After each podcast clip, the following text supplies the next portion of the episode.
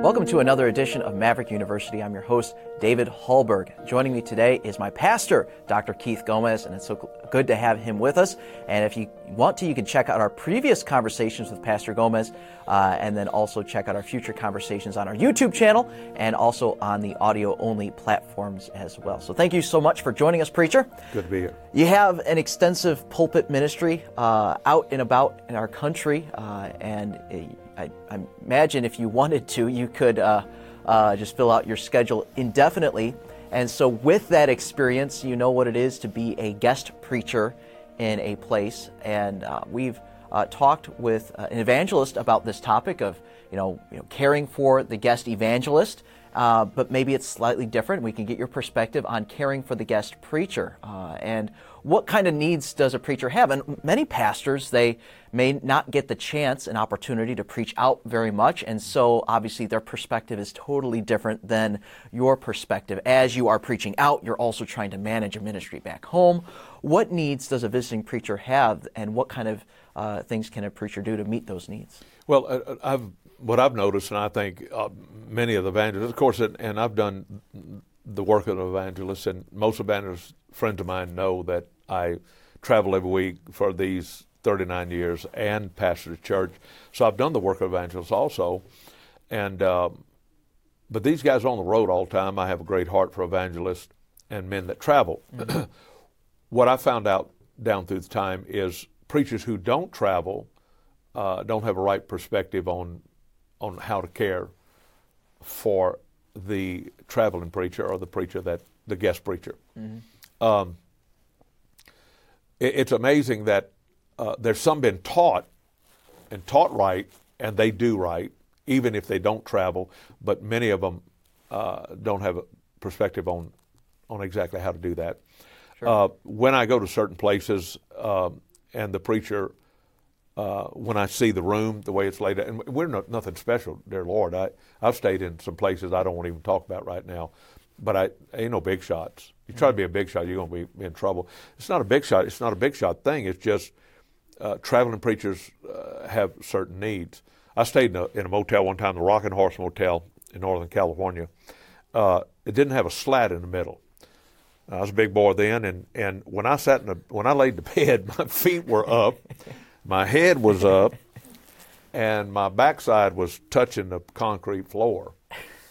And all he had in the room was peanuts. Thinking peanuts, I had to shell the peanuts. No water, etc. So I, I, thought that was quite humorous. And he's a dear friend of mine, a good man. He sure cares for preachers now, but back then he didn't. Uh, he had to be taught. But anyway, but uh, from the beginning, I you know we we tried to emphasize that. And there's preachers across the mm-hmm. nation. Uh, every now and again, I'm down in Texas, preach for Dr. Danny Dotson. He takes care of me uh, tremendously. Uh, other preachers I preach for, everything's uh, in line. I don't, I don't demand anything uh, at all, uh, except water. I will, mm-hmm. I will have my secretary say, make sure the preacher has a lot of water. He drinks a lot of water. Make sure he has a lot of water in the room. Um, but man, sometimes I have these some of them, you know, I'm there like for two days, and they got this fruit basket that I'd have to check in the cargo, you know, to, to bring it back home. Uh, and yeah. I appreciate that. It, yeah. it just shows they kind of go overboard, but that's a little extreme. So we try to balance it here, temper, temper it out here.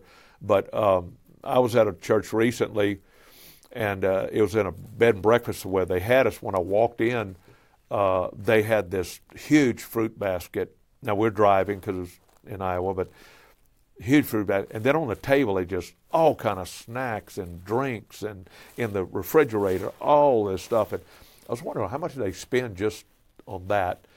But they, we felt so welcome that they really thought to go to that extreme to make sure that we had a. Well, not, we didn't have not only everything we needed. I had enough to bring some home and fill up other fruit baskets, or other preachers we were going to have.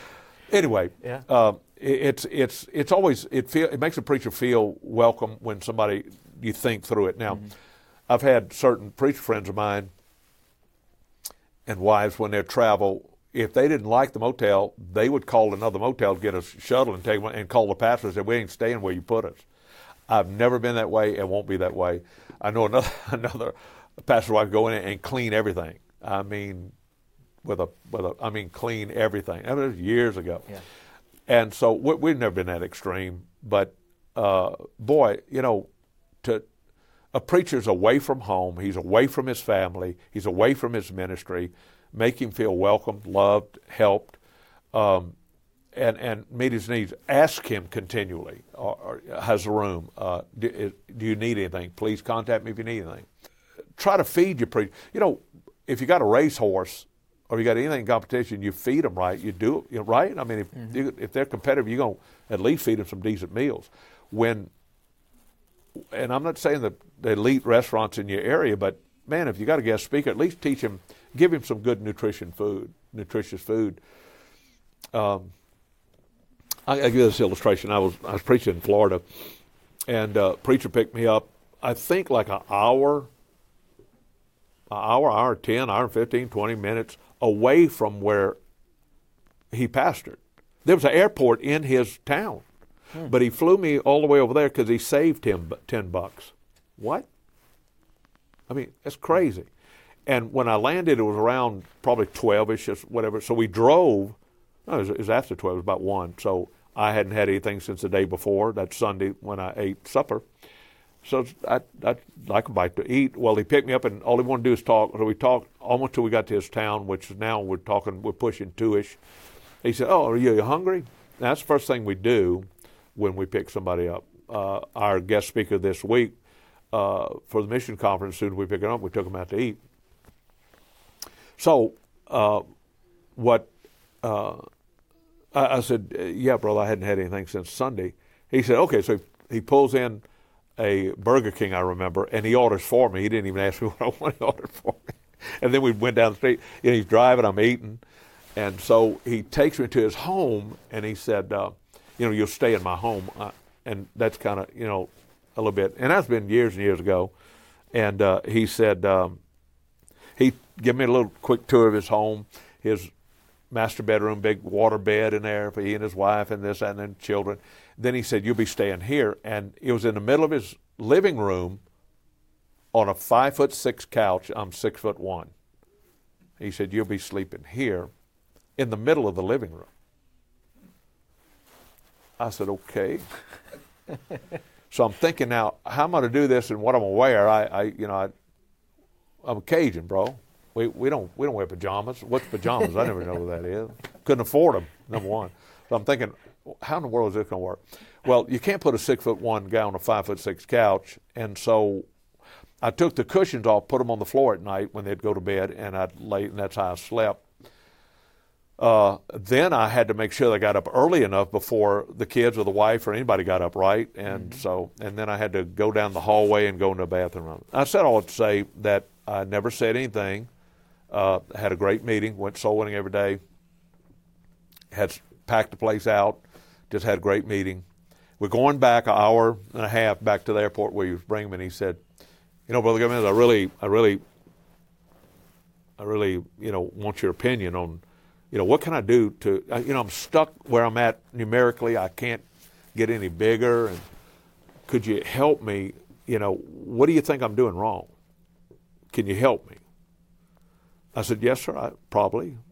He said, well, what advice do you have for me? I said, first of all, never ever. The reason God is, he said, why do you think God's not allowing it? I said, number one, because you put a six foot one preacher on a five foot six couch and you feed him hamburgers all week.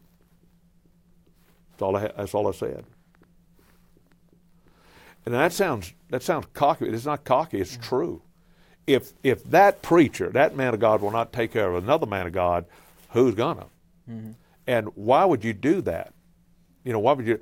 Now, here's what it is. I want to save, uh, you know, ten dollars or whatever it's going to cost for that week of revival. I mm-hmm. tell you what you do: keep your love offering, or take the love offering, but pay for the motel room. I don't need any money. I, I have a pastor. I got a job, mm. but at least put me in a place that's comfortable where I can at least rest, so I could preach, and at least feed me. I, and I, hamburgers are fine, but just feed me something. Give me a salad or something, and a lot of water, and let me preach. Isn't it amazing we treat animals sometimes better than we do preachers? Hmm. Because we feed them the best dog food and uh, race horses the best Yeah. fodder and We got a racehorse stand in that pulpit every every night preaching that book, and we feed him junk. So I just believe that as a preacher takes care of preachers, God will take care of him. And as a church take care of their pastor, so will God take care of that church. And when you see a church that really loves their pastor and does things for the pastor mm-hmm. and makes sure that man needs are met, it's amazing what God will do for that church. And that's just the facts. So watch this. The preacher has needs and a place to stay, uh, food to eat, uh, and you even talked a little bit about you know time management, uh, just right. the time wasted, you know, right. flying to a more distant airport to save a few bucks. Yeah, you know, I have preacher friends of mine that were that way, and they had to, I guess, because of the size of their ministry. Brother Hyles, uh, Lee Roberson, those guys, and they all preached for me. We preached together, and uh, they uh, they didn't like to spend time in the morning with breakfast with any preacher, and sometimes not even lunch. Sometimes, uh, but they'll do a lunch if they're preaching day sessions. But then immediately they had a timeout. I remember Brother Hyles. I mean, we'd do question and answer, but at a certain time he's done. He's going back because of time management we've still got to preach back home. We still got to do Bible studies. We got to do prepare for Sundays. You know, you got to give us some time to do that. Um, you can't dominate all our time, but those men could tell those preachers that. I never felt, I never felt comfortable doing that.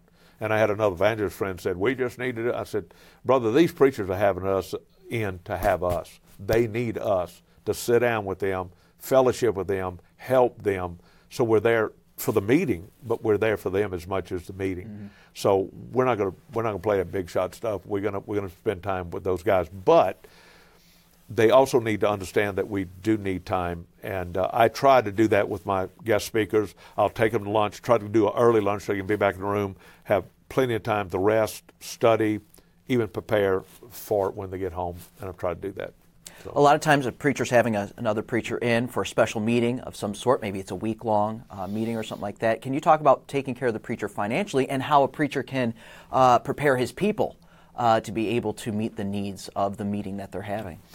You know, we're in a mission conference now, and I've asked our people to pray about a one time gift. In other words, this is how this is how most goes in revivals and missions conference and re- regular conferences. All right, it's time for offering now uh, usher, let's pray, you know, and get somebody to pray, and the plate is passed. The typical Christian reaches in his pocket, give a dollar, five, ten, and maybe the next night give nothing, or maybe another dollar or two. So at the end of the the meeting, uh, the typical Christian will give, uh, you know, whatever. Hmm. At least it, he don't he feels guilty when the offering plate he gives. If you pray about a gift, it may be just one time, just give one time an offering plate pass, but make sure that whatever you prayed about was a large gift, not a dollar. You know, you give a dollar every time pass what you gave five dollars. Yeah. Uh, how about a hundred? How about two hundred? How about three hundred? So I've asked some folks to do that, and they've done that. It's amazing. They they give they give good about anything. Uh, but uh, but so that's what we do. And and again, what does it cost? And and these speakers, these these secular speakers out there make an extreme amount of money. I don't. Oh, yeah. We're not in competition with them at all. Mm-hmm. But man, that preacher has given his life.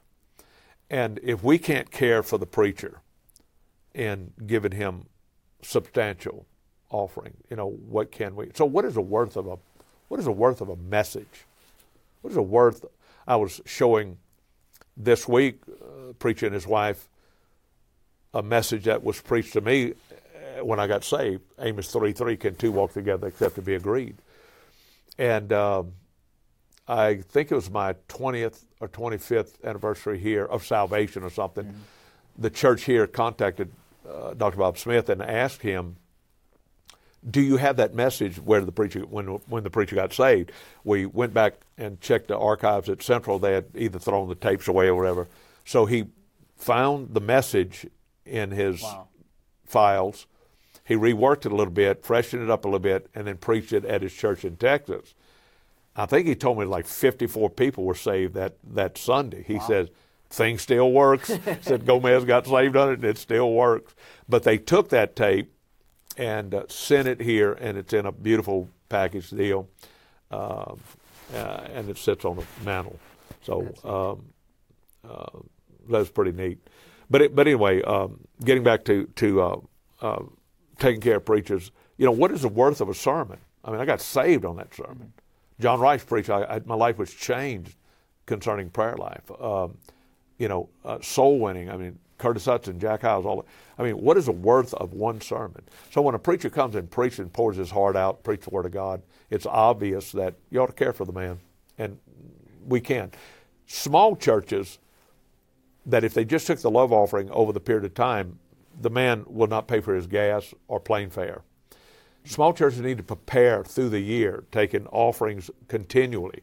We're going to every time take a others offering or a revival offering or whatever you want to call it, mm-hmm. Missions offering for the missions conference. So as they come, they can afford the, the airfare, but they can also take care of it. I was telling Brother Dotson about uh, a small church uh, in Wisconsin that has wants me every year. I, I give him every other year, but and I probably preach to 50 people there every year. It's it's not even a county. It's not a town. It is a village. And uh, the, every year when I walk away, I just oh, I weep, man. I mean, uh, the, the, offering is you know forty five hundred dollars, five thousand dollars. Wow. And it's just a handful of people, but they prepare all year long for that meeting. So smaller churches need to do that. Larger churches don't have to, but we ought to take care of the preacher financially.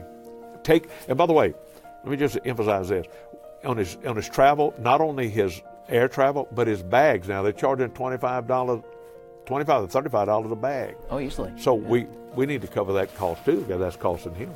Well, thank you so much, preacher, for joining us and telling us a little bit about that. Enjoyed and, it. If you want to check out any of our other conversations with Pastor Gomez, uh, make sure you check out our YouTube channel and also the audio only platforms as well. Thanks so much for joining us.